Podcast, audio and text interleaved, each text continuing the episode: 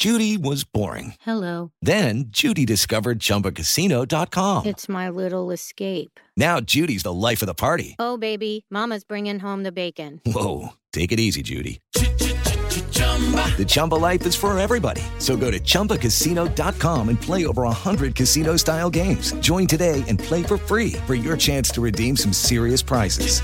chumba ChumbaCasino.com. No purchase necessary. Void where prohibited by law. 18 plus terms and conditions apply. See website for details. Minha convidada é fonoaudióloga, psicanalista e mestre em distúrbios da comunicação.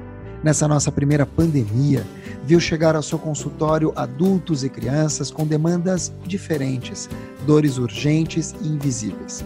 Essa especialista em linguagem apresenta pontos de vista únicos, consistentes, sobre a perda do diálogo construtivo nas redes sociais fora delas, o dia a dia do consultório e a força dos ditos e dos interditos que atravessam gerações.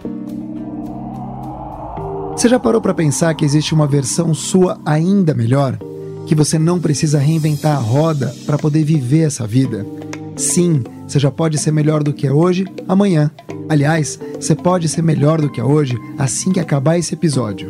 Eu sou Mark Tawil, empreendedor, comunicador multiplataforma e este é Auto Performance Jovem Pan, um podcast semanal para inspirar você a viver a sua melhor versão. Porque a única comparação válida nessa vida é de você com você mesmo. Toda semana eu trago um convidado especial para dividir histórias, insights poderosos, bom humor e, claro, conteúdo. Fica com a gente, eu tenho certeza que você vai sair maior e melhor dessa experiência. Auto Performance Jovem Pan começa agora. Seja bem-vinda, Malca Toledano. Obrigada, Mark. Muito obrigada pelo convite. É uma alegria estar aqui com você, com seu público. Muito obrigada. Como é que é a sensação de você ouvir auto performance, que eu sei que você escuta, e você é uma audiência qualificadíssima, e agora está aí do outro lado? Acho que é a primeira vez que eu escuto alguém que ouve fielmente esse podcast. Olha, é de uma alegria, porque você entrevista gente, Mark, que eu admiro profundamente. E, de fato, faz mudança na minha vida, no modo como eu ajo, como eu empreendo. Eu aprendo, são aulas é, que você oferece. E agora ter esse convite para estar do outro lado, é, nem sei a que se compara isso, mas é, talvez antigamente era como ser entrevistada pelo Jô, sabe? Tô nesse nível, olha. Completamente, completamente. São admiráveis todos os seus entrevistados, eu aprendo demais. E você faz uma curadoria de entrevistados, Mark. Verdade. Que é de uma potência, e de fato é como você diz, né, no teaser, que é, é, é você sai melhor. E eu sempre saio melhor. Então, tô tendo essa oportunidade agora. E a gente vai ter oportunidade de sair ainda melhor e maior depois desse papo, eu tenho certeza. Malca, para que a gente possa te apresentar, você é fonoaudióloga e também psicanalista. Me conta um pouco sobre como você fez essa escolha. Quer dizer, se formou fonoaudióloga, se especializou fonoaudióloga e aí enveredou para psicanálise. As coisas estão um pouco misturadas? Ai, Marca, essa história é uma delícia. É, eu fiz a faculdade de fono. É, vou contar um pouco antes, posso, Mark? Deve. É, eu sempre fui péssima aluna na escola, uma aluna que os professores diziam, ah, ela é boa aluna, é, muito inteligente, mas fala demais, se distrai, se dispersa, conversa demais com os amigos. E, bom, eu sempre me saía bem nas recuperações e terceiras épocas. É, fui passando de ano, nunca repeti, mas sempre fui considerada uma aluna medíocre. E eu me tinha como uma pessoa medíocre, porque durante toda a minha formação escolar foi esse retorno que eu tive a meu respeito, como uma pessoa medíocre, mediana, que sempre tira nota 6, que sempre passa raspando, que pensa bonitinho, mas se expressa mal, se expressa de modo inadequado, é, fala na hora errada e tal. Bom, muito bem. Fiz faculdade de fonoaudiologia e já na faculdade é, eu fui me interessando demais pelo campo da linguagem, pelo campo de fala, é, provavelmente tem a ver com esse meu interesse desde sempre, que foi interpretado como algo negativo, como algo que tinha que se calar, né? Não tinha os microfones do Zoom, mas tinham as pessoas que falavam fica quieta, fica quieta. Não sabiam por que, que eu tinha tanto desejo de falar, de me comunicar, de me expressar, de trocar, de querer ouvir o que o outro estava falando, de querer saber no meio da aula o que estava acontecendo com a amiga que estava lá do lado. E assim ia.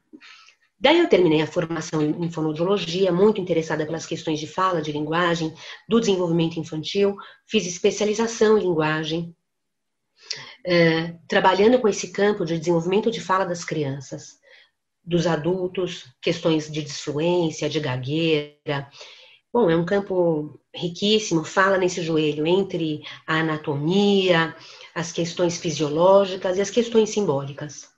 Quando você trabalha com criança, Marquinhos, necessariamente você trabalha com a família. Isso significa o quê? Isso significa que você, é, a criança não tem autonomia para vir, para fazer acertos contratuais.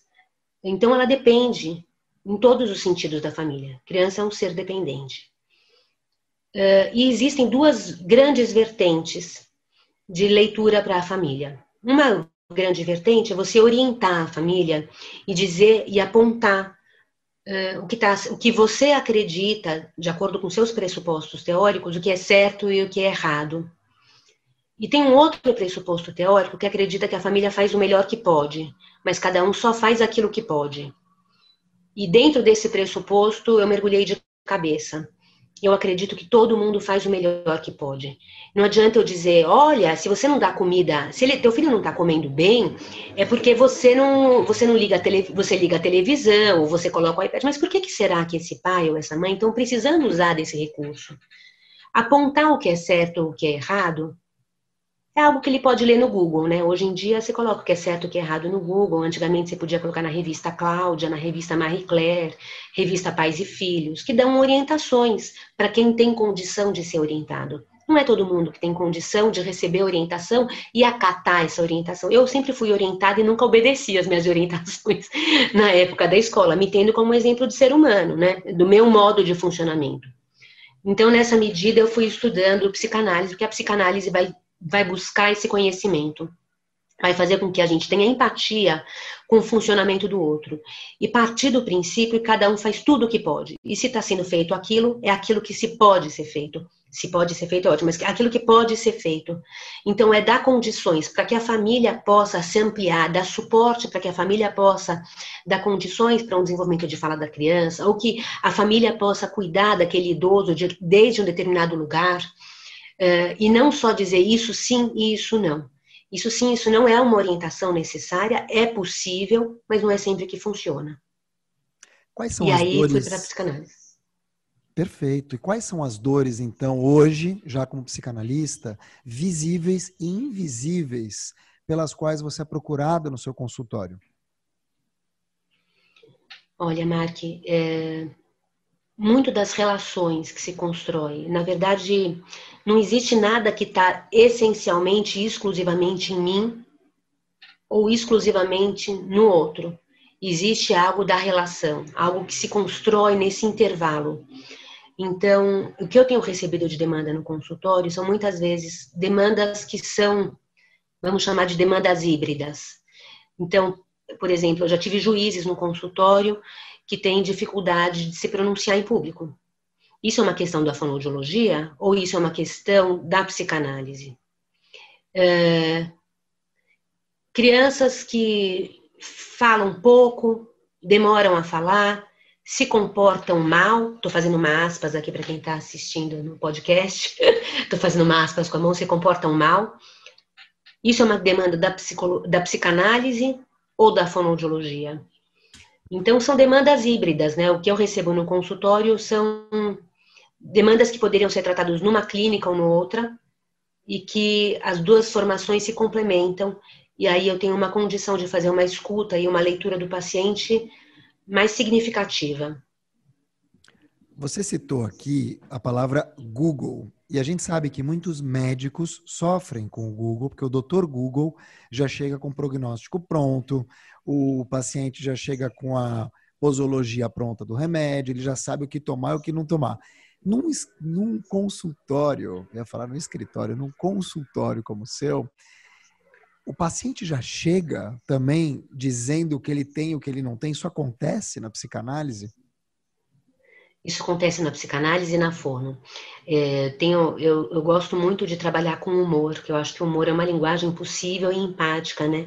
Então eu brinco com os pacientes que quando eles querem uma segunda opinião, eles buscam o consultório, que a primeira opinião eles buscam do Google, que é o que a gente faz, o que a gente tem feito. A nossa sociedade tem acesso a essa informação de maneira rápida, urgente, e de modo geral são opiniões do Google sempre devastadoras, sempre dão o pior cenário. O Google sempre oferece o pior cenário. E aí essa, essas famílias chegam ao consultório, ou esses pacientes, mais prejudicados emocionalmente do que antes. Porque se eles tinham uma dúvida de um mau funcionamento, agora eles têm certeza que o que eles têm é, é grave e ameaçador. Eu rio, mas eu também sou desses, tá? Sim, todos nós somos. Quem nunca teve uma pinta e colocou essa pinta, estou falando num outro campo, é, para ver algo, alguma imagem parecida com isso no Google e encontrou o pior cenário de câncer para isso. E daí você vai ao dermatologista e ele diz: é um melanoma da gravidez.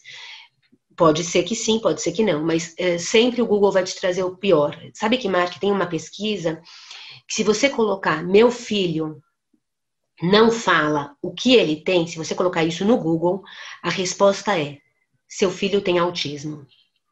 Caramba! É, essa é uma das maiores é, buscas né, da, da lupinha do Google quando você uhum. trata de crianças. É, meu filho fala mal, meu filho não fala, meu filho não olha nos olhos, meu filho não presta atenção. O que ele tem? E diante dessa pergunta, o Google oferece como resposta transtorno do espectro autista. E aí, como é que chegam essas famílias que só tinham a queixa que o filho não falava, diante desse diagnóstico do Google? Pois Muito é, machucadas.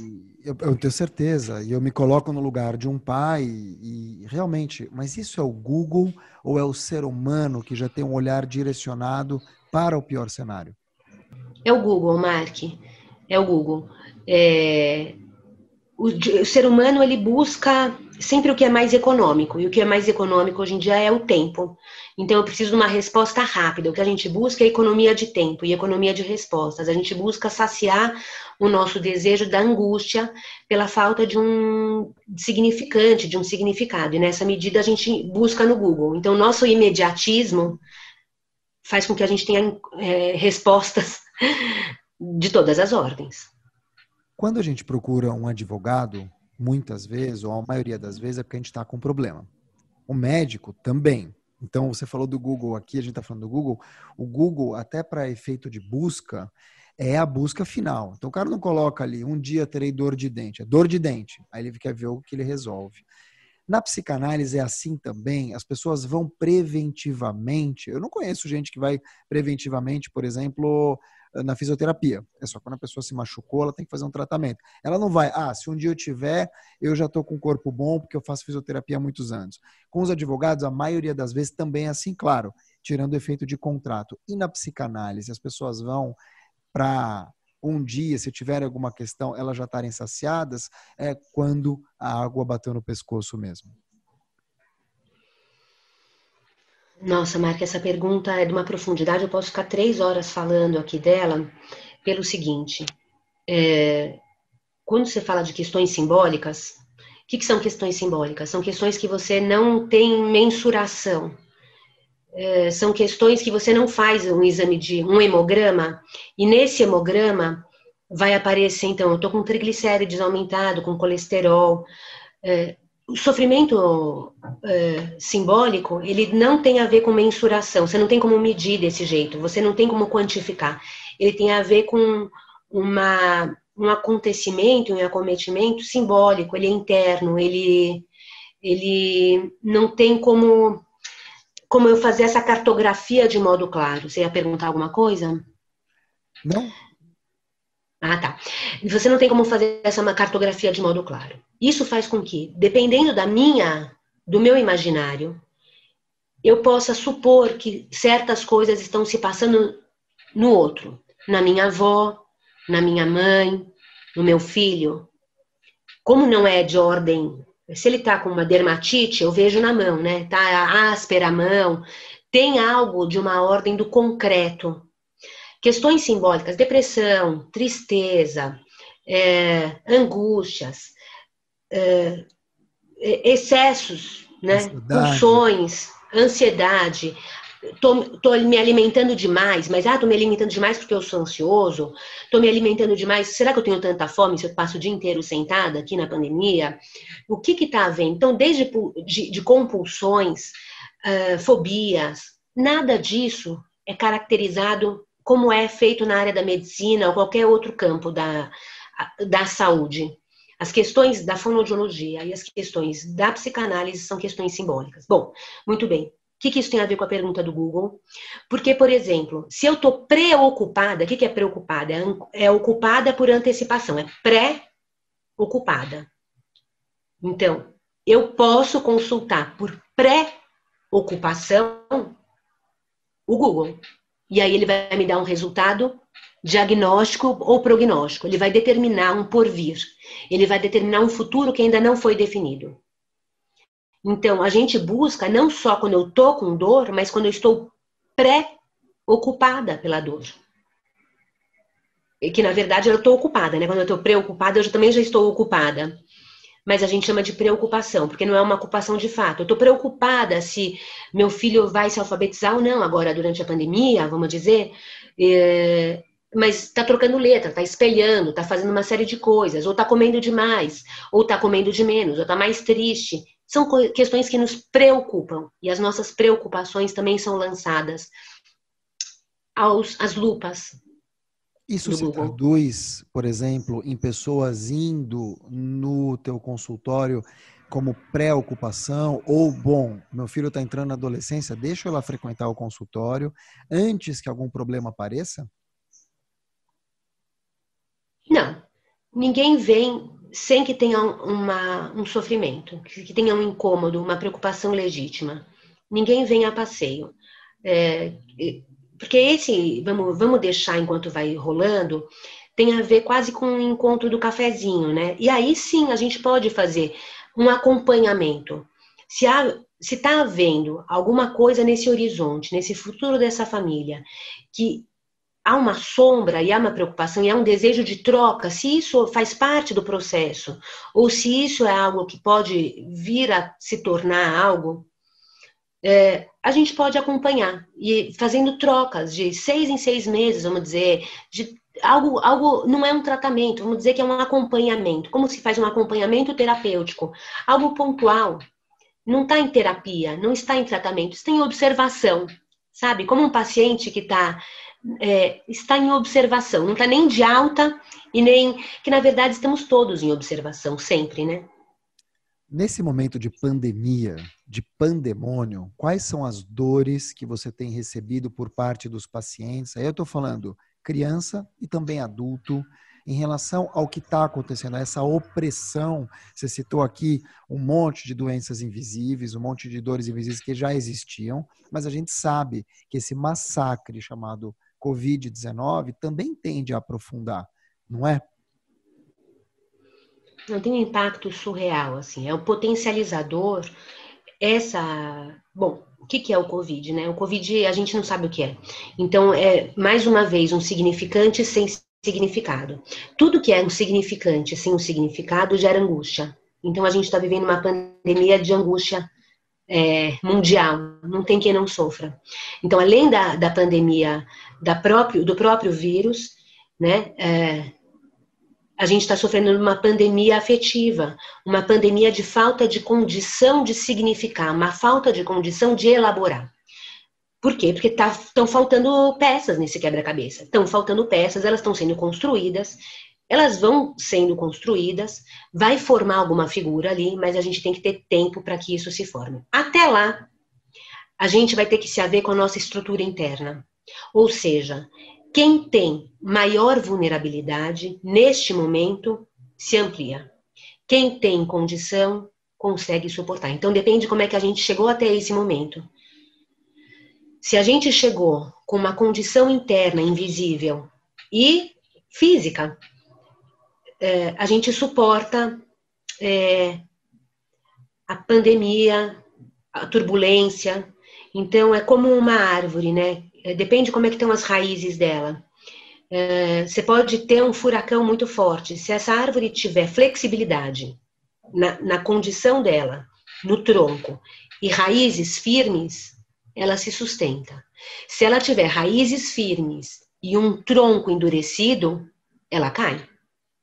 Se ela tiver um tronco mole, um tronco muito flexível e uma raiz fraca, ela também cai. Então tem a ver como é que a gente se estruturou, das raízes até o tronco, e como é que a gente vai lidar com esse furacão que a gente tem vivido, porque é um furacão. E aí, no teu consultório, quando a gente fala de crianças, por exemplo, tem vindo mais, tem vindo diferente a demanda? Tem vindo diferente, tem vindo, tem vindo urgente. Pelo seguinte, as famílias, obviamente, eh, nunca ficaram tanto 24 horas com os filhos, né? São 24 horas vezes 7 vezes 6 meses isso faz com que, por exemplo, crianças que tenham qualquer comprometimento, antes elas eram diluídas nos cuidados com os outros responsáveis. Somos o responsável maior, mas a gente sempre teve redes de apoio, seja escola, avós, tios, primos, é, é, atividades de final de semana laborais, é, recreativas. Muito bem. O que passa agora é que a gente está vivendo relações concentradas como um suco concentrado, né? Tá tudo sendo super concentrado. Nessa medida, os pais chegam muito preocupados, por exemplo, com crianças que apresentam um atraso de fala. Uma coisa é você conviver com uma criança que tem um atraso de fala duas, três horas por dia. Outra coisa é 24 horas por dia você ter que deduzir o que aquela criança está propondo e você ser o único intérprete dela, e não mais um. Isso faz com que muitas vezes as famílias tenham uma urgência que não tinham e uma preocupação que ela ela era diluída com outras preocupações do dia a dia. Não vinha essa insistência o tempo inteiro. Olha, ele não tá, eu não entendi. Não entendi de novo. Não entendi de novo. Ou então, chutou de novo a porta. Chutou de novo a porta. Chutou de novo a porta. Chutou o cachorro. Chutou a janela. Você fazia, você ouvia essa repetição durante três horas, cinco vezes. Agora você vê 80 vezes. Uhum. Né? Então, são relações que estão vivendo esse poder da concentração é muito, é muito salutar te ouvir, é muito interessante. Eu estava lendo esses dias uma fala do professor Peter Gray, professor e pesquisador da área de psicologia na Boston College, ou no Boston College. Ele disse que o isolamento social está prejudicando toda uma geração de crianças. Você entende dessa forma que esse isolamento social vai deixar uma sequela nesse nível? Prejudicar toda uma geração por conta de seis meses? Ou talvez as crianças vão olhar diferente para os pais positivamente, porque nunca conviveram tanto. Eu tenho um pouco de medo, Mark, desses apontamentos proféticos. Ninguém tem o poder de prover, prever o futuro dessa forma e, e tão apocalíptico. Acho que Apocalipse é, certamente esse professor é algo, alguém muito conceituado. Eu trabalho no varejo, ele deve trabalhar no atacado. No varejo é assim, a gente vê um a um como é que cada família funciona, como é que é o acolhimento de cada um, como é que as coisas acontecem no individual. Eu gosto, eu trabalho no artesanato, eu trabalho no um a um. Eu só posso responder isso um a um. E nesse um a um eu não vejo, cada vez que eu recebo um paciente, eu não vejo catástrofes. Eu vejo perguntas eu vejo preocupações, eu vejo cada vez mais recursos da gente poder se oferecer rede. Então, eu tenho atendido pacientes de outros estados, de outros países, que é, a própria pandemia operou como uma possibilidade de funcionamento de veículo de transformação que antes não, não tinha. Então, os conselhos regionais e federais não permitiam práticas remotas. Então, você tinha só acesso a quem era sua quem estava na sua região. Agora você recebe uma, uma indicação de um uma doutora que está no outro canto do mundo, ela pode te atender. Então, as pessoas chegam com um direcionamento mais certo. As crianças têm, sem dúvida nenhuma, sofrido, assim como as famílias. As crianças sofrem porque as famílias sofrem. As crianças não sofrem porque elas têm consciência plena do que está acontecendo e do tamanho do buraco que a gente está metido. Elas sofrem porque vem a gente sofrendo. Então, quanto mais as famílias tiverem sofrimento, mais essas crianças vão sofrer. Visto é, o filme O Menino de Pijama Listado, é, e outros tantos, né, com histórias de polianas ali, que depende das relações que se estabelece diante de situações absolutamente adversas, essas crianças se constituem de maneira absolutamente sadia. Então, é, é, existe um documentário muito legal que eu recomendo profundamente, que chama Os Primeiros. Espera que eu já vou lembrar. É, os primeiros anos, não, é, primeiros passos, não, já vou lembrar. É, que conta de criação de várias crianças é, em diversas situações, pelo mundo inteiro, em situações adversas, sejam elas de guerra, de situações de fronteira, é, de situações de fome, é, crianças no orfanato, é, fala sobre isso. Primeiros anos, ai gente, me deu um brancão agora, depois a gente cita. E aí ele diz de como essas crianças podem se constituir de forma saudável, dependendo das relações do cuidador dela, é, tem até um, uma, um flash de uma criança que é criada por uma, uma mãe da Cracolândia. É muito legal. Primeiros. Ah, gente, vou lembrar já. Mas é isso. É, a gente traduzir uma geração inteira por um acometimento, mas também não dá para dizer que não está acontecendo nada. Quem está vivendo e não está acontecendo nada, fica que nem o, o, a banda do Titanic enquanto o Titanic está afundando, né? Quer dizer, tem uma, tem uma alienação perigosa. Né? O barco afundando e a gente tocando a banda, como se nada tivesse acontecendo, também é muito maluco isso. Então, isso significa que a gente continua tocando a banda com o barco afundando? Claro que não. Vamos tirar a água desse barco, vamos, vamos remar, vamos, vamos adiante. Claro que isso gera trabalhos, mas as crianças nunca tiveram um repertório de outra infância, a não ser essa que elas estejam vivendo. A gente diz, em comparação com a minha infância, que de repente foi uma infância mais tranquila, embora tenha tido o plano Collor, e eu lembro muito bem é, de eu indo para a escola e os amigos, meus pais falando no carro, fulano perdeu tudo, ciclano perdeu tudo. Uhum. Olha, eu não conheço ninguém que chega à análise hoje falando a respeito do plano Collor. Embora tenha sido assim, ah, eu sou muito infeliz porque na época meus pais, assim, existem vulnerabilidades sociais muito importantes e a claro. dificuldade de aceitação, as frustrações, as perdas, como está havendo agora em diferentes proporções e tudo mais. Mas não penso que é algo profético, estamos todos condenados a uma desgraça, de jeito nenhum. Você tem um Instagram que eu gosto muito, que na verdade é como se fosse um, um hub teu, chamado Ponto de Vista Malca.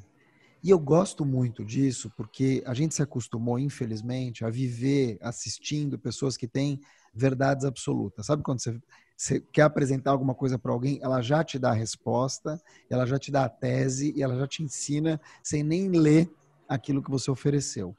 Queria saber o que é o ponto de vista Malca, para começar, mas assim, por que um ponto de vista e não uma opinião, um conceito? Um preconceito? Por que um ponto de vista? Mark, isso tem a ver com um processo meu muito profundo. É, eu vim fazendo as minhas formações, chegou um momento eu faço análise há muitos anos, há 14 anos eu sou paciente da mesma analista, Isabel, um beijo. É, e aí, é, em um determinado momento, eu senti que minha carreira ia ter uma, eu ter, teria que tomar uma atitude se eu quisesse alavancar minha carreira, ir para algum outro lugar, fazer meu consultório expandir, do ponto de vista da prevenção, dos cuidados, da informação chegar a mais pessoas, porque, como eu te disse, o consultório trabalha com varejo, trabalha um a um. E muitas vezes as pessoas ficam com informações muito cortadas, muito tendenciadas, tem a ver muito com questões de marketing, com o que interessa. muitas vezes questões de marketing têm um fomento da indústria farmacêutica que promove, na verdade, é, a desgraça, né? Porque a indústria farmacêutica não vai dizer que está tudo bem, porque não vai vender nada com isso, com essa informação. A indústria farmacêutica quer dizer que se você tiver angústia, você toma uma coisa. Quer dizer, se você ficar broxa, você toma Viagra. Se você ficar triste, você toma fluoxetina. Se você ficar com dor de cabeça, você toma isso. É, é maravilhoso você saber que você existem todos esses recursos, mas nem tudo está na farmácia e não é uma verdade absoluta. Existem outras tendências de pensamentos e isso tem a ver muito com o pensamento americano, de que tudo se resolve na anatomia. A, a sociedade europeia fala muito da responsabilização e da responsabilidade das famílias. Se você for pensar, é, a faixa de, do metrô na, na Praça da Sela é bem marcada, né? Para que você não pule ali da, se jogue no linha do trem, então tem que te avisar muito, como se a gente não soubesse quem tem autonomia de andar sozinho de metrô, que você não pode pular no trem. Na Europa não tem essa faixa. Porque ele está deduzindo que você sabe o que você está fazendo, que você é adulto o suficiente para tomar uma decisão a respeito do seu corpo, da sua mente. E não precisa ficar um guardinha dizendo para você não se jogue na faixa do trilho do trem. Bom, isso tudo para dizer, Mark, que quando a gente fala de ponto de vista, a gente está falando de que existem várias concepções e várias formas de abranger o mesmo tema. É, eu tenho uma amiga que, que morou na, na, na, China e quando ela teve, se descobriu grávida, é uma brasileira, ela se descobriu grávida, ela foi para o médico na China, o marido da, na época morava na China, trabalhava na China, ela entrou no médico e o médico disse para ela, a senhora está grávida. Porta da direita, aborto, porta da esquerda, pré-natal. E ela me ligou chocada, dizendo: Como assim? E aí a gente começou a entender que não existe certo, não existe errado. Existem contextos, existem situa situações e existem pontos de vista, perspectivas, modos de viver diferentes nesse mundão todo que a gente vive. Esse mundo é, é lotado de variedades culturais e de modo de tratar de a gente ser respeitada, a gente ser considerada, a gente tratar desde a vida quanto a morte. Diferentes possibilidades. Qual é a, a, a predominante? Aqui eu penso? Ela é a verdade? Não. Ela é um ponto de vista e ela é, é e o ponto, como um ponto de vista, ele é provisório. Então hoje eu posso ter um ponto de vista, amanhã, de acordo com as minhas vivências, é, eu ter outro ponto de vista. Inclusive diz comigo, de mim com relação a mim mesma. Eu posso mudar de opinião. É. Que bom. E me interessa muito, porque eu acredito que, e aí eu quero já fazer a passagem de bastão para um outro tema super forte aqui. Eu acredito que um ponto de vista, respeitando o outro ponto de vista, obviamente dando o direito de existir um outro ponto de vista, faz com que a gente tenha algo chamado diálogo. Diálogo, Malca. Por que, que é tão difícil hoje a gente dialogar e aceitar o contraditório? E mais do que isso, esse é um fenômeno de rede social, na tua opinião? Ou seja, eu não dar o direito para o outro ter a opinião dele, seja ela qual for, é um fenômeno de rede social? Ou você vê já isso acontecer nas ruas? Quer dizer, é, esse binarismo e mais do que isso, essa agressividade em não permitir o outro sequer existir. É... Ah, gostei demais da pergunta. Isso aí é transgeracional, né? Isso aí é antigo para Chuchu. Os gregos já achavam que a verdade deles era absoluta sobre os romanos. E daí as guerras começam, né? Então as guerras existem porque existem. É, porque eu quero, eu quero que minha verdade seja a única verdade. Bom, se a gente for estudar história, e eu tenho feito bastante isso na pandemia, porque eu tenho filhos que estão estudando história, e aí eu estudo com eles um pouco, tentando fazer de conta que eu sou professora, eu me dou conta que só que não, né? É, ao longo da, da, humanidade, as pessoas entram em conflitos. Em conflitos porque a gente acha, porque sempre o ser humano parece que a gente não evolui, né? A gente está repetindo mesmo o erro. Então, o que acontece na rede social tem a ver com aquela coisa do flagelo, né? É, você entrar na arena dos leões e dar uma, pá, dar um, uma voadora no outro. Ali, a única coisa que agora a gente faz, faz para. Antes a gente fazia para 500 pessoas, né? A humanidade, agora a gente fala, faz para 5 mil e acha bonito. É um pouco patético, é em escala e um pouco com menos vergonha, assim, porque atravessa continentes, esse golpe que se dá e tudo. Mas sempre existiu, né? É, Napoleão, é, Nabucodonosor, né? Estamos dizendo de egípcios. Quer dizer, a gente. Você tá faraó. Mesmo, você está estudando mesmo. Tô, tô, meu filho tem que gabaritar na prova. Por que, que, é tão difícil, hein? Assim, esse diálogo na tua visão tende a piorar daqui para frente? Tende a fazer o que a gente plantar, né? É, assim, é, existe um ditado judaico que você deve conhecer bem, você me ajuda, Mark. É assim, tem dois leões, qual que é o mais forte, né? Qual que vence? Uhum. Então, o que, o, que, o que vence é aquele que a gente alimentar. Sim. Não, pode... ele não Você pode transpor isso também para o mundo dos monges, que eles falam qual que é o cachorro ou o lobo que você alimenta, o bonzinho ou o maldoso. Isso, e qual que vai ganhar? Aquele que a gente alimentar. Então, tem a ver com o que a gente alimenta. Eu vejo um futuro claro, eu vejo um futuro. É, eu tenho plantado, eu tenho feito a minha parte. É, eu, eu, assim, acho que na minha lápide pode estar escrito assim: morreu tranquila porque eu estou comprando briga com todo mundo que eu acho que eu preciso comprar, de dizer, olha, não é assim, aceita, topa aqui, dá espaço para o outro se colocar, uhum. dá espaço, a sua verdade é sua, ela é verdade porque ela é sua, não é porque ela é a verdade. Porque, claro que existe uma verdade para cada um. Eu não posso aceitar todas as verdades, porque senão eu não me constituo como sujeito. Faz parte da constituição do sujeito eu ter os meus valores. Mas ter os meus valores, eles me estruturam, me fazem estar em pé, mas eles não são os únicos. Claro que eu poderia me reinventar e hoje eu poderia ir para o Tibete, cortar o cabelo e, virar uma monge budista, mas isso exige muito trabalho. Eu tenho que ter muita disposição para isso, eu não tenho vontade. Mas a verdade é que se a gente quiser, a gente pode se reinventar a todo momento. É, Bom, eu vejo sim muita condição, Marquê, da gente ter um, ter um futuro, desde que a gente possa fazer essas prospecções e combater as ideias que são é, que querem fazer do mundo um mundo só. Eu acho que existem muitos mundos, existem muitas pessoas. Eu gosto muito de pensar que nós, o pronome, o pronome nós, não é à toa que ele coincide com nós, de dar nó. Porque quanto nós tivermos mais juntos, mais apertados esses nós ficam. E as relações são sempre muito complexas. Eu gosto muito dessa ideia do pronome com o substantivo, né? De que a gente pode, que nós dá nó. E é difícil. E a gente, e exige, acho que talvez aí esteja, tenha a ver com nossa condição de poder contribuir com a gente com o outro, de entender que a gente não funciona sozinho. Não existe eu, existe nós, né? Existe eu com relação ao outro, o outro com relação a mim. Então depende como é que eu vou construir esses nós, eu vou ter uma vida mais agradável ou menos, né? Com quem que eu vou me laçando? Com quem que eu me relaciono?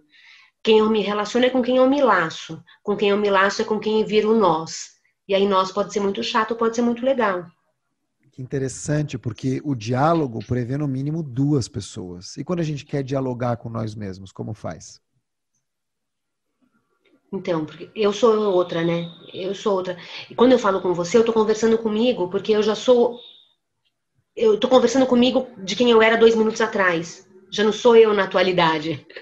Tem a ver com uma, uma prospecção. É, eu sou. Eu, eu, eu sou desdobrada, eu posso ser outra de mim mesma. Eu converso comigo, porque dentro de mim, eu também, nem dentro de mim, eu estabeleço, eu, tenho, eu tenho uma verdade absoluta. Dentro de mim, eu tenho dúvidas, e eu penso, será que isso ou será que aquilo? Então, eu vou estabelecendo diálogo comigo mesma, dentro dos meus valores. Meus valores também conversam entre si. Minhas ideias também conversam. Ah, será que se mantenho nessa escola ou não? Ou eu não, eu não penso? Porque se eu não penso, eu não me questiono. Se eu não me questiono, eu tenho uma verdade absoluta. De modo geral, a gente é burro quando a gente faz isso, né? Então, quando eu me questiono, é quando eu tenho, quando eu tenho uma divisão dentro de mim com relação a uma série de opiniões e que eu sei que eu mesma tenho muitas opiniões divergentes e que coexistem dentro de mim. Uhum. E ora uma predomina, ora predomina, ora outra predomina. A gente vê hoje muitas, eu diria que milhões de pessoas seguindo cegamente, cegamente, influenciadoras, influenciadores, políticos, apresentadores de TV, enfim, personalidades como um todo. Fazem isso através da tela, sem nunca nem ter convivido com essas pessoas todas. Então, é muito assustador ver como existe uma crença, uma fé em pessoas que a gente não conhece e que podem nos levar a lugares bem obscuros. Por que, que isso acontece? Porque você falou desse diálogo, desse questionamento, e aí me vê a questão da droga, do vício, que é você fazer as coisas por impulso, não talvez do uso da droga só, mas de, de você estar tá viciado em algo que é fazer sem pensar, sem parar para se questionar, automaticamente. A gente vê que quando a gente segue alguém e compra tudo daquela pessoa, todas as posições ideológicas e tal, e claro, aqui eu não vou nominar ninguém, porque não é essa a ideia do podcast, mas falar isso em todas as esferas, tá? Não só política, mas falar também desses novos influenciadores. E essas pessoas seguem fielmente sem se questionar. Por que, que isso acontece na tua visão? Que fenômeno é esse que a gente tem visto acontecer? Um fenômeno grave, Marquinhos. É, olha, eu de fato vejo. Quando você pega um discurso e se apropria dele como se ele fosse seu, primeiro você faz um recorte e cola, né? Agora, eu posso ser uma, uma colcha de retalhos, eu fico pegando discursos dos outros e faço, de modo geral, quem faz recortes e colas vira um Frankenstein, porque é um pedaço de cada e não forma uma figura harmônica. A figura harmônica pode ser feia, mas uma feia é harmonia, assim. Então, o meu feio combina com outro feio, que combina daí fica bonito, porque tem a ver com a harmonia. É... Quem copia e cola é quem não tem condição de pensar pela própria cabeça. O que, que significa isso? Eu poder construir sozinha um discurso, eu ter autoria discursiva. Porque quando eu falo e quando eu monto um discurso, necessariamente nesse discurso, ele tem uma marca de alteridade, uma marca de alteridade pela minha vivência, pela minha cultura, pelas minhas raízes, pelo meu tronco, pelos meus frutos, pelas minhas frutas e pelas minhas, né, pelos meus galhos ali. Você não pode, você fazer esse recorte cola e ficar repetindo um discurso cegamente tem a ver com uma falta de condição de pensar, tem a ver com uma falta de condição de poder assumir a responsabilidade sobre o que eu mesma penso. Agora, eu acho muito difícil, na, na verdade, Marque, é, as pessoas não. haver esse fenômeno das pessoas não pararem para pensar. Talvez muitas estejam de acordo com uma série de coisas ali, como sempre estiveram, né? Por isso os exércitos são montados, por isso tantas guerras acontecem em todas as épocas da história da humanidade porque aceitam um modelo. E esse modelo nunca é humanizante, né? Tem sempre a ver com uma imagem construída, não é uma imagem humana. É, quando as crianças se jogavam antigamente, meu pai se jogou quando ele era criança do telhado da casa dele porque ele queria ser o super-homem. E porque o super-homem se jogava, ele se jogou também, obviamente ele quebrou o braço, né? Depois ele era criança, ele, hoje em dia é meu pai, então ele sobreviveu ah, à queda. É, e acho que as pessoas talvez nessas, nessa, nesse entusiasmo de é, engrandecer essas figuras míticas que não tem humanidade nela, também podem se jogar, né? Se jogar como se jogam os personagens, que o cara voa sem consequências, né? É, então, ficam inspirados nos modelos ideais, que não tem a ver, foi o que você disse, né? Não sabem quem são essas pessoas na vida real. Tem a ver com, essas, com, com esses construtos mentais, com esse imaginário de quem seja essa figura tão incrível e que eu posso copiar e colar esse modelo. Porque eu não, na verdade, o que eu copio e colo é o que eu tenho, o que eu internalizo do outro. Com essa eu internalizo uma, eu crio uma fantasia. E aí eu dialogo com essa fantasia que eu criei, que na verdade muitas vezes nem é o outro. Nem é o outro que está sendo copiado. É o que eu imagino que seja o outro. E aí a gente tem um problemão, porque talvez quando essa pessoa cair na real, das duas uma, ou ela cai na real e vê que nunca foi nada daquilo, ou ela pode morrer alienada. É pode acontecer. Ou matam ela também, né? Tem uma morte simbólica de você conversar e dizer. Porque ela vai ter que entrar em contato com si mesma, né? Ela vai ter que ter opinião em algum momento, Marquinhos. Eu gosto muito da noção de discurso. Não sei se teu público sabe. Discurso tem a origem da palavra discurso.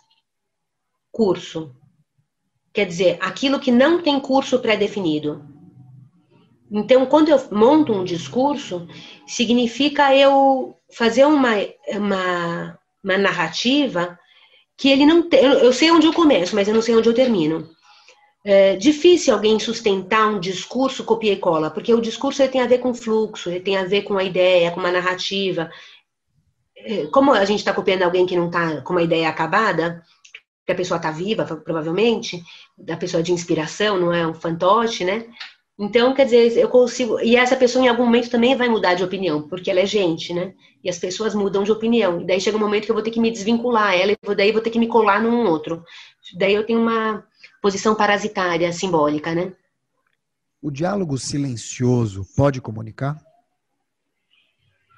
Diálogo, diálogo, diálogo silencioso comunica para Chuchu, Marquinhos. O que, que é o diálogo silencioso? É um diálogo sem palavras, né? Que pode ser por um olhar, que pode ser por uma imagem, que pode ser por um emoji, que pode ser por um, uma respiração. É, a gente se comunica de várias formas e o diálogo ele não se firma unicamente pela construção de palavras. Construção de palavras é um dos veículos de comunicação. Os diálogos são feitos de várias formas. Inclusive, eu posso dizer uma, falar uma coisa e dizer outra. Por exemplo, eu digo: Nossa, estamos tendo uma primavera incrível, não, Mark? Eu estou de casaco com gola alta aqui, né? Então, eu disse algo no meu diálogo que não foi o que eu disse. Uhum. O diálogo sem comunicar é, pode ser inclusive na ironia. Se a gente for ver as músicas do Chico Buarque, na época da ditadura, ele fez o tempo inteiro um diálogo é, com o público sem comunicar, né? Sem comunicar aquilo exatamente que ele estava dizendo. Ele foi criando um diálogo uhum. com a música Cálice, por exemplo, que não tinha nada a ver com cálice de vinho, mas evidentemente, para um bom entendedor simbólico, né? É, a mensagem estava ali. Então, a mensagem muitas vezes não tem correspondência com o que eu estou dizendo do ponto de vista da superfície. Ele tem a ver com o desdobramento. Sim. Muito interessante também quando você já te ouviu falar fora daqui sobre ditos e interditos. Interdito, até onde eu lembro, é uma rua interditada. Mas eu queria que você me contasse um pouco, então, o que é um dito e o que é um interdito? E se eles atravessam mesmo gerações? Nós somos construídos, né, pelo que a gente fala pelo que a gente escuta, porque pelo como, por como disseram sobre nós. Então, nosso nascimento real, muitas vezes, na maioria das vezes, ele é antecipado por um nascimento simbólico. O que, que significa isso? Eu sou dita antes de eu dizer. Então, eu digo assim: um dia que eu tiver um filho, eu nunca vou fazer isso, ou eu vou fazer aquilo. Então, o que a gente está dizendo daí? De um nascimento simbólico de alguém que ainda não tem existência real. Dessa forma a gente faz com as futuras gerações e assim a gente também foi projetado. Ou eu posso dizer, eu nunca vou falar sobre isso, e aí viram interditos, mitos familiares, é, situações que, por exemplo, é, uma história de adoção na família, por exemplo, que ah, vira um grande segredo familiar.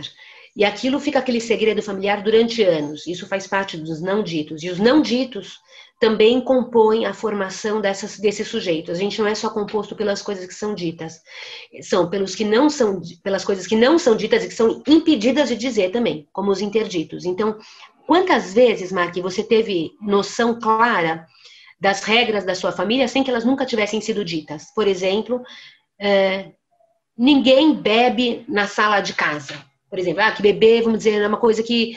É, então, não se bebe, não se solta pum. Nunca ninguém precisou de repente dizer não se solta pum aqui. Mas é, algo, é um conhecimento compartilhado, sem nunca ter sido dito uhum. por um grupo. Então a gente é composto pelas coisas que são ditas, pelas coisas que não são ditas e pelas coisas que são interditadas, que são que a gente não, a gente, porque a gente isso muda o rumo da nossa vida, as coisas que são interditadas, porque a gente convive com elas, mas a gente tem que desviar delas o tempo inteiro. Me dá um exemplo. Um exemplo. Uh, ah, me veio um exemplo trágico agora, mas poderia ser outro. Uh, vamos dizer que na minha família tenha tido alguém que em algum momento teve uma tentativa de suicídio. E aí. E aí, é, diante dessa tentativa de suicídio, virou um segredo familiar. E eu não vou poder dizer nunca para alguém dessa família que teve isso. De alguma maneira, quem conviveu com essa história pode vai criando um repertório simbólico, mas a gente desvia dessa pedrinha simbólica. Então é algo que a gente não fala sobre isso. É, ah, já lembrei. Na minha dissertação de mestrado tinha o caso de uma criança, e eu posso contar porque ela está publicada, de uma criança que nasceu com uma genesia de ventrículo do coração. Tá? O que, que, quer dizer isso? Tinha uma válvula lá, uma, um ventrículo que não funcionava. E isso tinha um comprometimento e tinha um prognóstico traçado a respeito da vida dessa criança, de que ela, a previsão é que ela viveria até 15 anos de idade. Um, a mãe sempre dizia para mim: Olha, Malca, não vamos falar sobre isso, tá? Mas daí era assim, vamos sentar no chão, não pode não, pode não ter tapete, não pode não, não pode fazer esforço físico, não pode não sei o que, não pode não sei o que lá. Então a gente e era uma criança que tinha questões de atraso de desenvolvimento de fala, é, uma hipotonia corporal importante, enfim.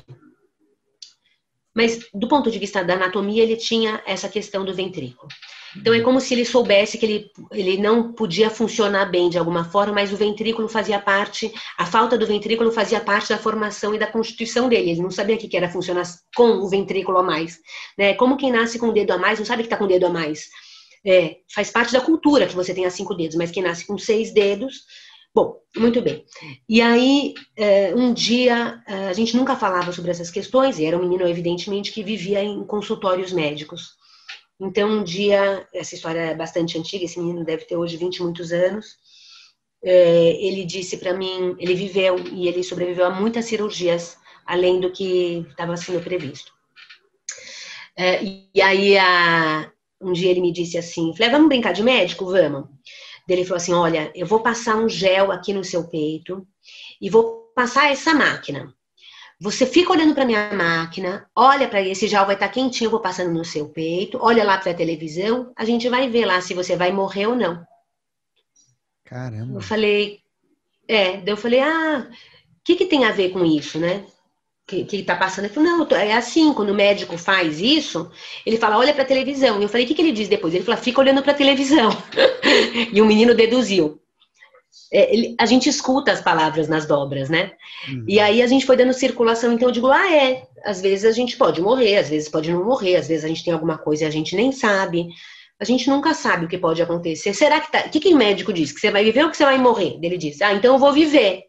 Falar, então que bom, mas na, nós não podia ser dito abertamente isso, porque tinham medo que aquilo fosse se transformar num trauma, porque de fato era um trauma para a família, porque, bom, não dá nem para imaginar qual é a dimensão de alguma criança que nasça com um comprometimento desse tamanho há 20 anos, 20 muitos anos atrás, porque evidentemente as questões tecnológicas têm um efeito sobre o desenvolvimento disso tudo mas era muito interessante. E na medida em que ele pôde dizendo sobre os interditos, porque ele não poderia dizer, ele nunca pôde conversar, ah, o que, que eu tenho no coração, por que, que eu vou no médico? Então era sempre algo assim, ah, você vai no médico para passar um gelzinho aqui para ver. Mas para ver o quê? Então tinha, assim, a, a rua sem saída agora. Rua sem saída. Aqui parou a conversa, aqui parou a conversa. E lá no consultório ele se sentiu aberto para dar continuidade para a conversa e a rua dele teve fluxo, né? Teve saída. E aí, quando tem fluxo, Mark, e quando você tira essas questões que muitas vezes podem ser muito doloridas tirar, isso não quer dizer que seja fácil, você ganha fluxo, você ganha discurso, você ganha fluência, você ganha fala, né? Você tem autonomia de formação discursiva. Eu queria finalizar esse bate-papo e eu conversaria com você três horas. Mas existe um tema que realmente me pega muito, que é essa cultura nova. Eu vou te falar de duas culturas novas que são muito, muito proprietárias desse tempo que a gente vive. Uma delas é a cultura do cancelamento. Eu queria te ouvir a respeito. E a segunda é a cultura do expose em inglês, que é a exposição, ou seja, coisas que aconteceram lá atrás e que agora estão vindo à luz. Então, por exemplo, alguém que assediou está sendo exposto. Um ator que assediou moralmente um colega de trabalho está sendo exposto. E isso tem acontecido com mais frequência, inclusive perfis falsos sendo criados só para trazer aquele expose, que é verdadeiro, e automaticamente essa pessoa é cancelada. Queria te ouvir a respeito dessas, vou chamar de, desses dois elementos que têm rolado bastante na cultura nova da internet. Um deles trazido pela geração dos nossos filhos, ou da, da molecada, vai, de 16, 18, 20 e poucos anos, que é o cancelamento, e o expose, que não tem muita idade. Me conta um pouco qual é o ponto de vista Malca em relação a isso. Marco, eu vou te responder, não vai ser não vai ser cumprida a resposta não, porque eu ainda não tenho formação, eu ainda não tenho informação suficiente para construir um, um, uma impressão certa a respeito disso. Quando eu não sei o que dizer para os meus filhos, quando eu chego em casa e eles estão brigando, eu digo para ele, ele fala, mãe, a culpa é de quem? Quem que fez isso aqui? Esse fez aquilo, aquele fez o outro. Eu digo assim, chegou agora é, uma pessoa que parece muito a sua mãe. É, após o sinal, deixe uma mensagem que assim que possível eu te respondo. Bi, eles que é isso? Falei, uma secretária eletrônica. Deixa seu recado que eu vou pensar. Porque não tenho, é, assim, acho que a gente está formando uh, construtos sociais, pensando à vontade, assim, é claro que do ponto de vista malca pessoal, quem fez bobagem tem que pagar por isso, sem dúvida nenhuma. Agora, eu não, eu não sei que, que efeito. É evidente que é, a gente carrega marcas das. Eu, eu, não teria problema nenhum que todo o meu passado viesse à tona, porque eu tenho muita tranquilidade com relação a ele, mas. Olha, não sei. Eu não sei se vai vir uma coisa do meu bisavô, que eu não faço ideia, e isso faz parte do meu, da minha construção, eu não faço a menor ideia. Eu não sei quais são os efeitos sobre isso, quais são os interesses, porque tem sempre questões relacionadas a muitos interesses só aparecem, só são expostos pessoas que precisam ser destruídas de alguma forma. É, não, não acho que o Zé da Esquina vai ser exposto. Acho que vai, vai ser exposto alguém que vai precisar ali. E é evidente, se essa pessoa teve esse lugar de destaque também, ela vai ter que arcar com as consequências. Não sei, Marquei. Acho que a resposta que eu te daria é a resposta que eu dou para os meus filhos. Assim que possível, eu te dou uma resposta, não sei o que te dizer. É, eu sei que certamente vão ter coisas positivas e negativas com relação a tudo isso. Não, não penso algo só positivo, acho que é e nem só negativo. Penso algo muito amplo e que certamente vai fazer um contorno social novo, né? E teus filhos? Quando a gente fala desses dois meninos lindos, já crescidos, diria que quase adolescentes, ou porque não adolescentes, queria te ouvir a respeito disso. Você como mãe nesse momento, e aí, claro, uma especialista na alma humana, queria te entender se o momento é desafiador e se em casa, como é que você age em relação a esse, eu vou chamar onda, não vou chamar de monstro, mas de onda, esse tsunami chamado internet. Você tem colocado limites, você se preocupa. O que, que você diria para outras mães e outros pais que estão ouvindo a gente nesse momento? Quando você dá um carro para alguém, você tem que preparar essa pessoa para usar esse veículo, porque esse veículo te leva a muitos lugares, mas ele também pode matar muita gente no meio do caminho. Esse veículo que a gente está dando, ele é um veículo de grandíssima responsabilidade. É, eu penso que eu estou precisando emancipar eles do ponto de vista de valores. Estou é, precisando dizer que piada não é qualquer piada quando isso ficar gravado, quando isso ficar marcado. Que se fizerem isso com eles, isso é uma violência. Que se eles fizerem com alguém, isso é uma violência é, penso que a gente tem que emancipar do ponto de vista das ideias, dos valores, do tamanho do, da encrenca que é, porque não é alguma coisa que não tem afetação. Existem muitas, eu conheço muitas histórias de forma próxima de adolescentes e jovens que tiveram crises emocionais gravíssimas, isso quando não se suicidaram diante de consequências de grupos uh, de crianças que fizeram uma gracinha uma gracinha, mas isso teve um efeito brutal sobre quem recebeu. Isso pode é de uma violência, isso o impacto disso pode ser tão gigante. Então, o que, que eu faço com a internet? Primeiro, eu digo sempre que é muito violenta, que é muito perigoso, que eu tenho muito medo, que eu sempre tenho que supervisionar, que o celular deles, na verdade, ele é deles para da porta para fora, assim, para eles dizerem para o outro que é deles, mas que na verdade é meu e que eu empresto. Nessa medida, a no, qualquer momento, o combinado é que eles vão ter, mas que qualquer momento eu posso entrar e ver o que tem lá, porque do ponto de vista legal, qualquer caca que eles fizerem, a responsabilidade é minha. Uhum. E nessa medida eu me responsabilizo. Não é coisa de criança. Coisa de criança é jogar bola, rodar peão, é, pular corda. Celular não é coisa de criança. O que uma criança pode fazer com outra diante de um momento de raiva, por exemplo, cyberbullying, é, e os efeitos que pode podem ter isso sobre uma criança ou uma família que está vivendo uma condição de uma determinada vulnerabilidade que a gente nem imagina, pode ser trágico e devastador. E depois nem os meus filhos vão dar conta dos efeitos que. Porque não era essa a ideia, né? A ideia não era que o outro entrasse numa doença profunda, mudasse de país, de escola, de... não era isso, era só fazer uma piada, né? Então eu sempre digo que a piada, que a gracinha só é legal quando todo mundo ri, é, que o celular é uma arma, que na medida em que eles estiverem com raiva, que eles se distanciem do telefone, porque a vontade que a gente tem é de despejar lá todo esse imediatismo. né? E quando não souberem o que dizer, que não digam.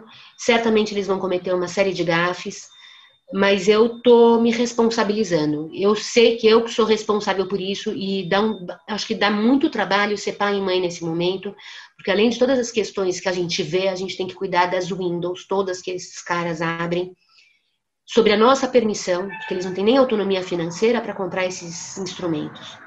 Então, sobre o meu financiamento, eles podem fazer bobagem ou fazerem coisas certas. Então, eu sempre peço para que a gente, na verdade, acho que a gente tem que fazer um construto cada vez mais de famílias mais laçadas, que eles, as crianças possam confiar na gente e a gente nas crianças, transmitindo valores, transmitindo ideias, sermos mais próximos para que eles possam voar cada vez mais longe. Malca Toledano, imensamente feliz em te ouvir aqui, saber que você é um ouvinte desse podcast, você está aqui frente a frente. Eu sou fã, Mark, eu sou fã Incrível. sua, sou fã, muito fã. Incrível. Eu não vou desmentir, tá? Então eu vou deixar você falar e fico feliz. é verdade. Quem perdeu o podcast do Mark e todas as outras edições, olha, da Constança Pascolato, eu sou apaixonada, tantas outras. É, eu poderia ficar aqui falando de uns zilhões de edições é, de fato é uma delícia. Faço, ouço o podcast fazendo ginástica, fazendo crochê, esperando na sala de espera de alguém, fazendo coisa nenhuma, tomando banho. É uma delícia. Eu vou, eu vou convidar você para cabo eleitoral desse podcast, então, porque ninguém faz melhor que você, nem a minha mulher Elisa, que é uma super fã sua, fala tão bem desse podcast desse jeito. Malca, obrigado. Onde é que as pessoas te encontram? No Instagram, arroba ponto de vista malca. Entre cada, já tomei bronca disso, entre cada palavra tem um, um como chama, Mark, me ajuda, um underline, ponto, malca, underline de... E malca com K. M, M-A-L-K-A. Um dia a gente pode fazer um podcast só para eu falar do meu nome, qual, quantas coisas, quantas encrencas. É, é, então poderia ser é, Letícia, mas é Malca. E bom, e tem o vocês me sigam também. É, projeto Niche vai ser lançado agora, estou dando um, um spoiler do projeto Niche que vai ser lança, lançado e a confraria, que é um lugar de estudo. Como Muito obrigada trabalha? pela oportunidade. Oi. O... Vamos refazer esse final? Só Vamos. esse final zico, só esse final zico. Então, peraí. Só refazer o final, que é o seguinte. Repete assim, onde eu te encontro, onde as pessoas te encontram. Aí você fala, ponto de vista malca, explica bonitinho e tal. E quando você for falar desse projeto Niche, você explica o que, que é exatamente, como se escreve e tal, e onde que as pessoas encontram. Me encontra, Mark, no Instagram, no arroba ponto underline de underline vista underline malca. Mal ponto de vista malca. Malca se escreve M A L K A. Também para não facilitar a vida de ninguém que está me ouvindo a gente criou o projeto Niche que sou eu e um grupo de queridos que a gente conversa são vídeos instrutivos a respeito das questões das relações contemporâneas, ditas por especialistas de modo simples, que a gente possa ter empatia com o nosso público. Então, é fonoaudiólogo falando português, psicanalista falando português, advogado falando português. Ninguém fala direitês, ninguém falou de fonoaudiologês, ninguém fala psicologês. É... E é isso, Mark. Ah, sim, e tem a confraria. A confraria você também encontra pelo ponto de vista Malca. Quero te agradecer, dizer que foi uma honra te entrevistar aqui. Você, querida e querido ouvinte, me encontra pelo arroba marktawil, M-A-R-C, Tawil, T-A-W-I-L. Você me encontra em todas as redes sociais. Você assina, por favor, esse podcast, por favor, em Spotify, Apple e Deezer. E a gente tem um grupo no Telegram chamado Auto Performance, como este podcast, para você ouvir diariamente dicas de comunicação, reflexões sobre carreira e, claro, sobre a vida. Obrigado, Malca. Obrigada a você, obrigada pela sua audiência. Um beijo grande, até a próxima. Até uma próxima. Este foi o podcast Auto Performance Jovem Pan, 100% criado para inspirar você a encontrar a sua melhor versão. Assina o nosso podcast aí na sua plataforma para não perder nenhum episódio. Compartilha com aqueles que você acredita que mereçam ouvir. Na semana que vem, eu, Mark Tawil, trago uma convidada ou um convidado super especial. E não se esquece, a única comparação válida nessa vida é a de você com você mesmo. Até uma próxima!